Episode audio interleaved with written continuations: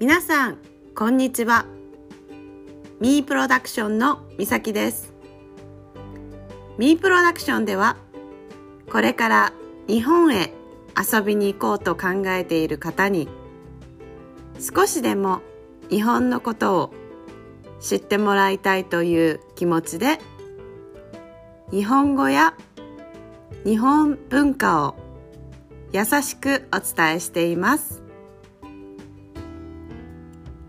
Hi everyone, this is Misaki from Me Production. I share fun and useful facts about Japanese language and culture through this podcast. I'm here to help you to have deeper connection with Japanese language, culture, and people. Okay, let's visit Japan in 2022 without any worries.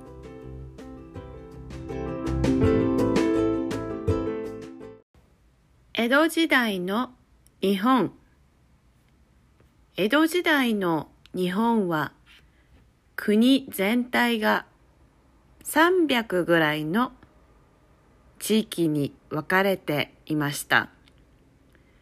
そしてその分かれた地域を藩と言います。その藩を持っている武士は大名と言います。政治をしている将軍と大名の関係は主人と家来の関係です。大名は将軍の言う通りにしなければなりません。大名は自分の藩と江戸の両方に家を持たなければなりませんでした。一年江戸に住んだら、一年は自分の国に住まなければなりませんでした。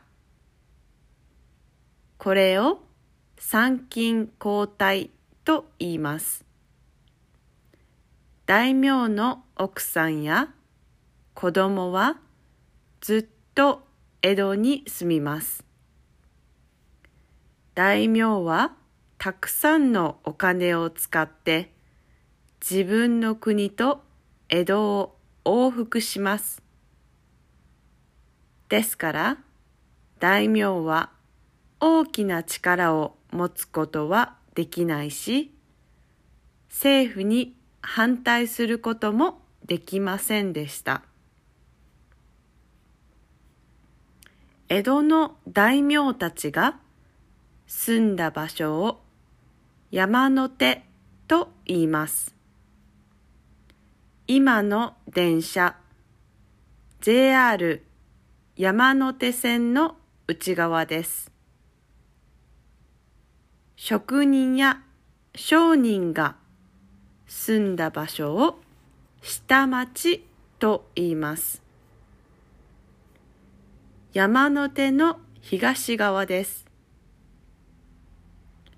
また、江戸時代には鎖国という厳しい制度がありました。家康の孫、三代目の将軍、家光はキリスト教を禁止しました。中国とオランダ以外の外国とは関係を持たないと決めました。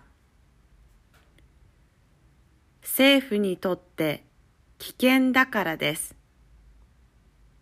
こうして家康が江戸幕府を開いてからだいたい40年くらいで江戸の基礎ができました。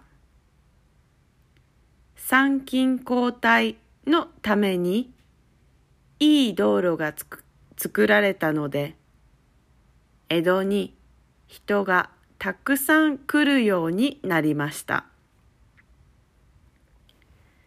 店もどんどん増えました。17世紀の終わりには人口が80万人になりました。その頃、ロンドンやパリの人口は50万人ぐらいだったそうですから、江戸は世界でも一番大きい町だったのです。18世紀には人口は100万人を超えました。そしてこの江戸時代は270年ぐらい続きました。